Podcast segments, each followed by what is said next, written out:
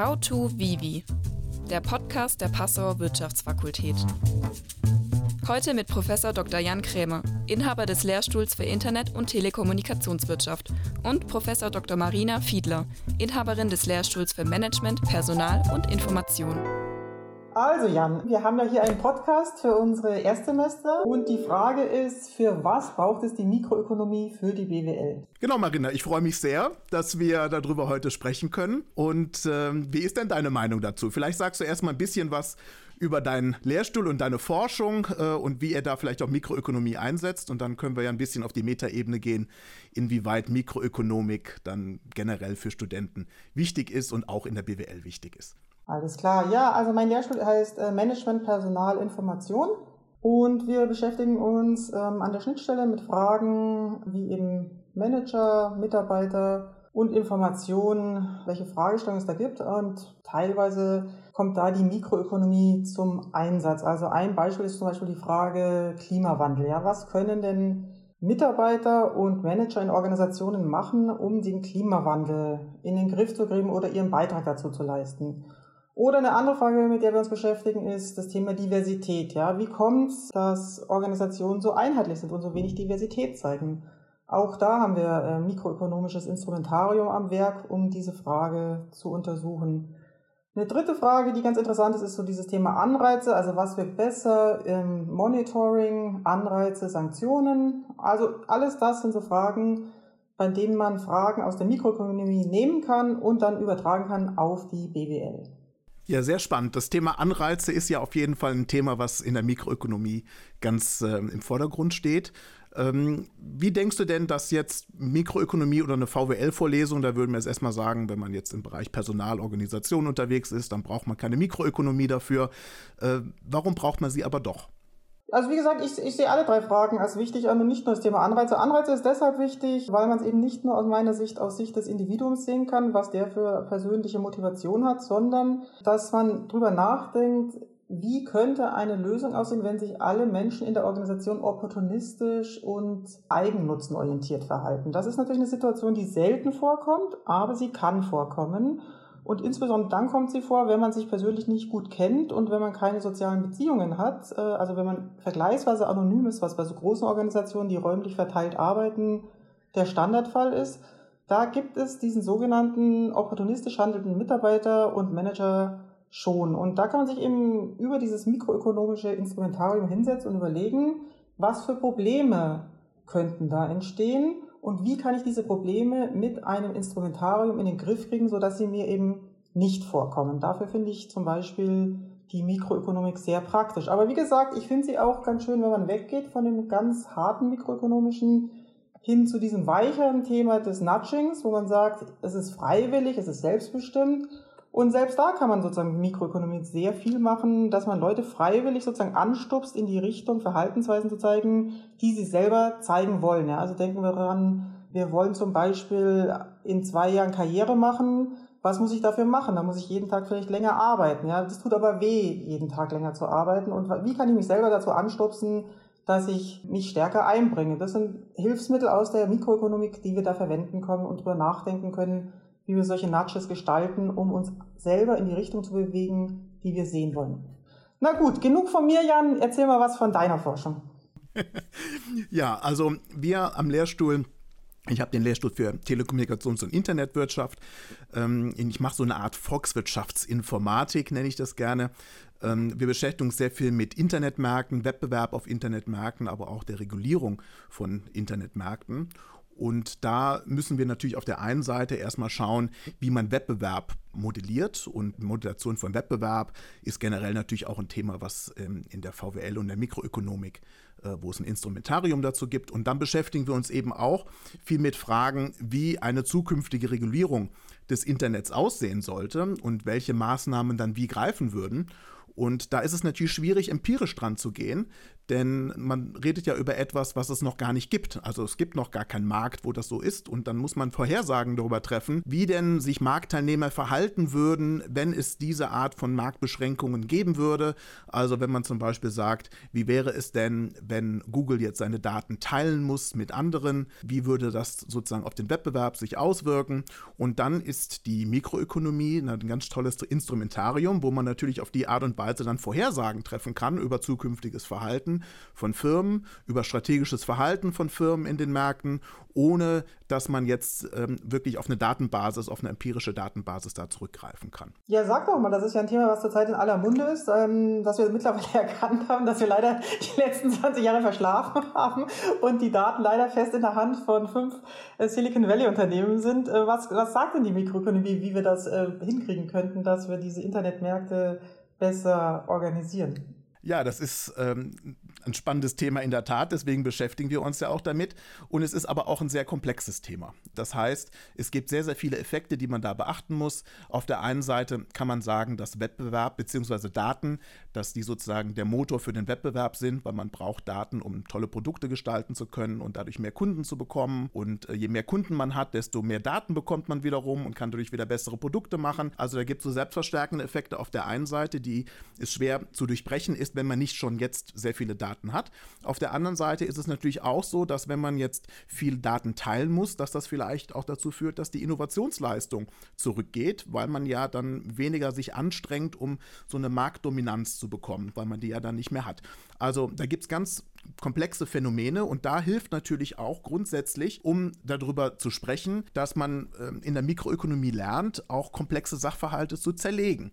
Also, dass man sich überlegt, was sind denn die strategischen Anreize eines bestimmten Spielers, so wie das dann genannt wird, also eines bestimmten Marktakteurs, ähm, was motiviert den, was sind seine Kosten, was ist sein Nutzen, äh, wie kann man das darstellen? Und auf die Art und Weise kann man dann so auch relativ abstrakte Probleme sezieren und versuchen dann zu verstehen, wie sich so ein Markt entwickeln würde oder welche Instrumentarien in dem Markt besonders gut funktionieren würden, um den Markt in eine bestimmte Richtung zu steuern. Denn eine der Geschichten, die man sozusagen auch in der Mikroökonomie lernt, ist, dass bestimmte Märkte, also das erste, was man lernt, ist, es gibt so ganz gleich einfache Gleichgewichte, ja, Angebot und Nachfrage und dann bildet sich irgendein Marktpreis heraus. Aber was man dann ein bisschen später versteht, ist, dass das in der Praxis oft eben nicht so einfach der Fall ist. Dass es viele Dinge gibt, wo der Markt sich nicht nur positiv entwickelt, man hat das ja zum Beispiel auch gemerkt jetzt ähm, im Rahmen von Corona, dass der Markt versagt hat, dann einen vernünftigen Preis für Masken vielleicht darzulegen, dass also der Marktpreis nicht unbedingt immer das ist, was wir als richtig und fair empfinden würden. Und da braucht es einen staatlichen Eingriff in solche Märkte und um Märkte besser zu machen. Und dazu muss man natürlich dann auch verstehen, wie bestimmte Eingriffe funktionieren würden. Ja, das ist klar. Das ist ja sozusagen, ich würde sagen, ähm, das Monopolwissen, oder? Dass ich meine, was wir jetzt hier haben mit diesen ganzen technologischen Anbietern, ist, dass sie solche natürlichen Monopole entwickeln aufgrund der Netzwerkeffekte. Und jetzt muss man eben rangehen, wie du gesagt hast, mit der Regulierung. Aber was ist denn konkret eine Möglichkeit? Denn du hast ja auch diese tatsächlich unintendierten Effekte angesprochen, die da entstehen können und dass es sehr komplex ist. Wie gesagt, dieses Thema mit den Anreizen für die Innovation, ich glaube, das haben diese Internetanbieter jetzt schon kapiert, dass sie freiwillig wieder ein bisschen was von ihrem Pfund abgeben müssen und so nicht weitermachen können, da die Unzufriedenheit in der ganzen Welt extrem hoch geworden ist. Aber was, was hätte denn die Europäische Union für Möglichkeiten, da ranzugehen an dieses Thema? Ja, also das ist natürlich jetzt auch ein relativ komplexes Thema, denn ähm, man muss sowohl die Nachfrage als auch die Kostenseite beachten. Und äh, ohne da jetzt vielleicht zu weit auszuschweifen, ist ja die Frage auch, inwieweit wir jetzt mit einem mikroökonomischen Grundverständnis dann verstehen können, was dann passiert und, und was passieren würde. Ja, und äh, wenn man so eine Standard-Mikroökonomie-Vorlesung, also wie man sie am, im ersten Semester beispielsweise oder zweiten Semester hört, dann fängt man erstmal an mit der Theorie des Haushalts. Da geht es dann darum, wie sich Haushalte verhalten würden, wie äh, sie sozusagen auch begrenzte Budgets haben, mit denen sie dann umgehen müssen und wo es darum geht, äh, inwieweit inwieweit sie dann ihre vorhandenen Geldressourcen in dem Fall dann auch möglichst äh, gut einsetzen. Und äh, da kann man sich natürlich dann schon auf der einen Seite überlegen, was man jetzt alles kauft und was man sich nicht mehr leisten kann. Ja, wenn man dann Masken kauft für Tausende von Euro, dann kann man sich vielleicht andere Dinge nicht mehr kaufen und daher ist das natürlich dann schon dramatisch, wenn man da so viel Geld sozusagen ausgeben muss. Auf der anderen Seite macht man dann sozusagen auch so eine Kostenseite und dann wird man natürlich auch lernen, dass es dann irgendwo ein Angebot gibt und eine Nachfrage gibt, die sich sozusagen aus den beiden ergibt. Und wenn jetzt das Angebot gleich bleibt, weil genauso viel Masken produziert werden und das, die Nachfrage schießt in die Höhe, dann schießt auch ganz natürlicherweise der Preis in die Höhe. Und äh, da kann man erstmal grundsätzlich nichts grundlegend gegen machen, außer dass man vielleicht dann auch als Staat sagt, naja, wir versuchen jetzt zum Beispiel das Angebot zu erhöhen, indem wir selber mehr Masken produzieren oder versuchen, die, äh, die Produktion der Masken zu subventionieren, dass das günstiger wird. Das sind natürlich alles so Maßnahmen, die man dann machen kann und die ja auch genau so geschehen sind, um dann letztlich einfach das Angebot an Masken zu erhöhen und damit dann auch den Marktpreis wiederum am Ende des Tages zu drücken. Genau, die Regulierungstheorie zu Preisen, Price Caps kann man auch machen ist äh, ganz interessant, dass man sozusagen auch den Oberpreis festlegen kann. Und so gibt es eine Reihe von Möglichkeiten, wie man äh, die Preisgestaltung gestalten kann. Aber wie du auch sagst, ist es eben besonders schwierig bei solchen Monopolen, wie sie durch diese Netzwerkunternehmen entstehen. Äh, da greifen viele von diesen Maßnahmen eben sehr schlecht. Ja, also zumindest ähm, hat man da noch nicht so wirklich die gute Lösung gefunden. Es gibt da ganz kreative Ideen, die rausgehen aus der Mikroökonomie in Richtung Juristerei, ähm, dass wir Gesetze schaffen. Und da sieht man eben auch, dass die Mikroökonomik innerhalb eines Kontextes funktioniert. Also wir haben gewisse Annahmen, und mit diesen Annahmen arbeiten wir, aber wenn wir den Kontext ändern, dass wir zum Beispiel ein Gesetz ändern, wie zum Beispiel, dass wir sagen, es dürfen keine personenbezogenen Daten mehr gespeichert werden und damit gearbeitet werden, wenn wir dieses Gesetz erlassen würden, würden wir den gesamten Kontext für diese Firmen ändern. Und dann würde sich natürlich die gesamte, das Instrumentarium, das man da anwendet, würde sich ebenfalls ändern mit den Bezugsgrößen. Also von dem her persönlich finde ich an der Mikroökonomie ganz spannend, dass man sie ähm, auf das Individuum anwenden kann, aber auch eben auf gesamte Märkte, wie du gesagt hast, und dass man sehr viele Phänomene damit sehr gut erklären kann. Also wir haben zum Beispiel auch mal Experimente gemacht mit Märkten, wo wir untersucht haben, wie bilden sich Blasen und welche Einwirkung hat denn Kompetenz auf so eine Blasenentwicklung. Und da war es witzigerweise so, äh, Kompetenz hatte wenig Einfluss auf die Blasenentwicklung. Es ist einfach so, wir haben Herdenverhalten, das weiß man aus der Literatur. Wir laufen immer den anderen hinterher und solange das äh, prima läuft, ähm, denkt man, man ist selber relativ intelligent und hat es richtig rausgefunden.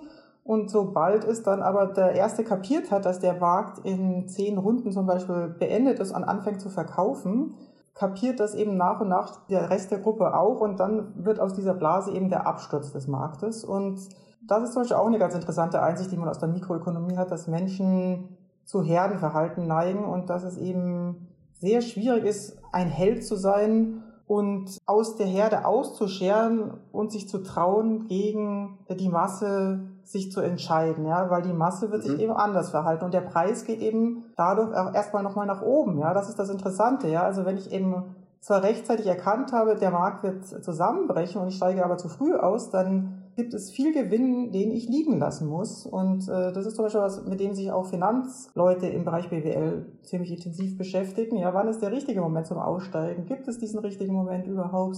Also das finde ich solche ganz wichtig, diese Rückwärtsrechnung von der Mikroökonomie, dass man sich Gedanken macht, was könnte ein Ergebnis sein und von diesem potenziellen Ergebnis zurückzugehen und daraus dann Handlungen zu bestimmen, um dieses Ergebnis eventuell nicht zu erreichen. Ja? Denn oft, wie gesagt, wird der Homo economicus angegriffen und gesagt, es gibt ihn gar nicht. Aber es gibt ihn eben teilweise schon und teilweise muss man eben sich Gedanken machen, was kann ich machen in einer Welt, in der er auftaucht, um mich dagegen zu schützen, gegen dieses opportunistische Verhalten. Aber deswegen würde ich sagen, es lohnt sich im ersten oder zweiten Semester in der Mikroökonomie-Vorlesung zuzuhören, denn viel von dem Instrumentarium kommt später in der BWL, sei es an deinem Lehrstuhl oder in meinem und auch an vielen anderen Lehrstühlen, zum Tragen.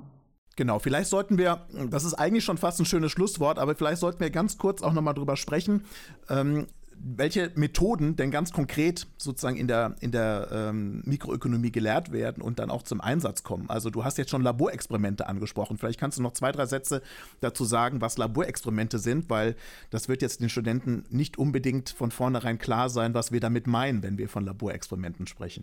Ja, das ist schön, dass du es ansprichst. Das ist auch ein bisschen eigennutzorientiert, dass du es ansprichst, denn wir beide haben ja ein Labor und arbeiten mit Laborexperimenten. Und insofern sind wir natürlich sehr dankbar für alle, die sich einschreiben in dieses Paula-Labor und an den Experimenten teilnehmen. Ich kann mal so ein Experiment beschreiben, was ich in letzter Zeit gemacht habe. Da ging es um die Frage, wie kann man äh, zum Klimaschutz beitragen. Und bei der Frage haben wir uns eben Gedanken gemacht, wie kann man eine Architektur aufsetzen mit Informationssystemen, so dass der Einzelne motiviert wird, zum Klimaschutz beizutragen. Denn wir wissen ja alle, eigentlich finden wir Klimaschutz gut, insbesondere wenn wir die Daten kennen und es ist ja mittlerweile auch sehr populär. Also ich muss dazu sagen, das Experiment ähm, läuft über die letzten Jahre. Also wir haben das schon angefangen, bevor es ganz so populär war, wie es jetzt ist, aber die Daten sind seit über 20 Jahren bekannt, ähm, dass Klimaschutz wichtig ist. Dennoch ist es so, wir wissen, es ist extrem schwer, sich sinnvoll zu verhalten. Was machen wir in der Früh, wenn wir die Zähne putzen? Wir lassen das Wasser laufen, wir fahren lieber Auto als mit der Bahn oder dem Fahrrad, äh, wir fliegen lieber, als dass wir Bahn fahren wir nehmen To-Go-Becher. Also alles das sind Maßnahmen, wo wir wissen, das ist blöd, ähm, wir sollten uns besser verhalten für Klimaschutz. Und was, und da gibt es eben diese Nudging-Philosophie, die eben sagt, stupst dich mal selber an in die Richtung, dass du was Sinnvolles machst. Und was haben wir gemacht in dem Experiment? Ähm, wir haben Fragen vorgegeben. Das waren 15 Fragen, die man nicht einfach aus dem Kopf beantworten kann, sondern bei denen man eine Suchmaschine benutzen muss. Und die Suchmaschine, die wir vorgegeben haben, war entweder Google oder Blackle. Und Blackle ist im Prinzip wie Google, aber mit einem schwarzen Bildschirm. Ja. Und der schwarze Bildschirm spart Energie ein. Und deswegen haben wir eben dann sozusagen den, den Studierenden, also den Versuchsteilnehmern im Labor gesagt, also ähm, wenn ihr Blackle nutzt, dann seid ihr klimaorientierter, als wenn ihr Google nutzt, denn ähm, durch den schwarzen Bildschirm spart ihr CO2 ein. Das war sozusagen Manipulation 1, wo wir eben einfach nur die Info gegeben haben. Dann Manipulation 2 war, wir haben eine Default Opt-in-Lösung gemacht, wo wir gesagt haben, wir geben den Studierenden gar nicht die Chance, dass sie wählen können, Google oder Blackle, sondern wir tun automatisch auf Blackle schalten mit dem schwarzen Bildschirm. Und wenn dem Studenten das zu unangenehm ist und er lieber mit Google arbeiten möchte, muss er Opt-out machen. Also er muss sozusagen dann auf den Knopf drücken und sagen, ich möchte lieber Google verwenden für die Beantwortung meiner Fragen. Und dann die dritte Manipulation war, dass wir eine emotionale Ansprache gewählt haben. Da haben wir so ein Apfelbäumchen wachsen lassen. Also sozusagen je mehr Fragen richtig beantwortet worden sind, umso mehr Äpfelchen sind gewachsen. Und die vierte Manipulation war eine Rangliste, wo wir sozusagen dieses Wettbewerbsbedürfnis des Menschen angesprochen haben, dass man gesagt hat, also du bist von den zehn, die hier im Labor sind, auf Platz eins, weil du am häufigsten Blackle benutzt hast und die Fragen richtig beantwortet hast, ja. Und da hat sich tatsächlich gezeigt, die Info ist schon mal hilfreich, wenn ich weiß, ich spare Energie ein, ja. Also das spricht sozusagen mein, mein Nachdenken an, ja, dass ich verstehe, okay, ich habe jetzt diese Info bekommen, wenn ich Blackle nutze, dann kann ich was beitragen zum Klimaschutz. Ähm, aber was noch viel besser gewirkt hat, war eben diese Default Opt-in-Lösung, das hat 30% bessere Ergebnisse gebracht. Und am meisten hat gebracht diese Ansprache der Emotion oder des Wettbewerbsgefühls. Das war allerdings egal, beides hat gleich gewirkt. Ich habe dadurch viel häufiger Blackle genutzt als Google, wenn meine Emotionen angesprochen waren oder mein Wettbewerbsbedürfnis. Also das ist so ein Beispiel da könnte man viele Beispiele erzählen, was man so im Labor macht. Aber da sieht man, äh, man kann sozusagen mit einfachsten Mitteln, die sich auch viele Studierende selbst ausdenken können, schöne Befunde ermitteln. Und das Wichtige ist aber sozusagen, dass man ein sauberes Instrumentarium erstmal gelernt hat, ähm, um zu verstehen, was man hier eigentlich untersucht. Ja, denn ähm, wie gesagt, ein Experiment designen wirkt einfach und die Ergebnisse sind auch schön, aber man muss relativ viel verstanden haben von der Grundtheorie, um zu verstehen, was jetzt eigentlich das ist, was ich untersuchen möchte mit diesem Experiment. Ja. Ja, sehr, sehr spannend. Also Laborexperimente gliedern sich, gibt im Prinzip drei Instrumentarien in der, in der Mikroökonomie. Das eine ist, dass man wirklich einfach theoretische, spieltheoretische Modelle hat. Das andere ist, dass man Felddaten hat, die man dann ökonometrisch analysiert. Und Laborexperimente sind irgendwo dazwischen, weil man auf der einen Seite sozusagen einen, einen relativ abstrakten theoretischen Rahmen hat, auf der anderen Seite aber echte Menschen ja in einem Labor hat, die vor Entscheidungssituationen gestellt werden und ähm, sich dann ökonomisch dort verhalten können. Und äh, jeder, der da Lust hat, da mal mitzumachen, kann sich ja unter paula.vivi.uni-passau.de anmelden und wird dann auch für solche Experimente eingeladen.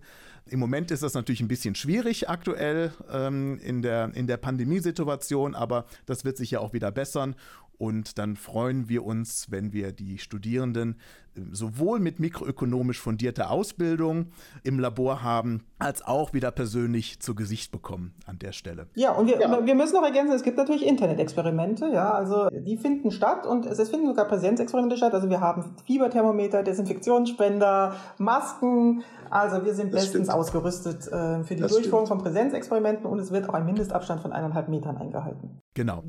Das, Vielen denke ich, war, glaube ich, ein schönes Schlusswort. Jetzt äh, haben wir einen Rundumschlag gemacht und äh, wir hoffen, dass wir das ein bisschen transportieren konnten, warum die Mikroökonomie eben nicht nur in der VWL so wichtig ist, sondern auch für alle Bereiche der, der Wirtschaft und der Wirtschaftswissenschaften. Dann herzlichen Prima. Dank fürs Zuhören und ähm, ein gutes Studium.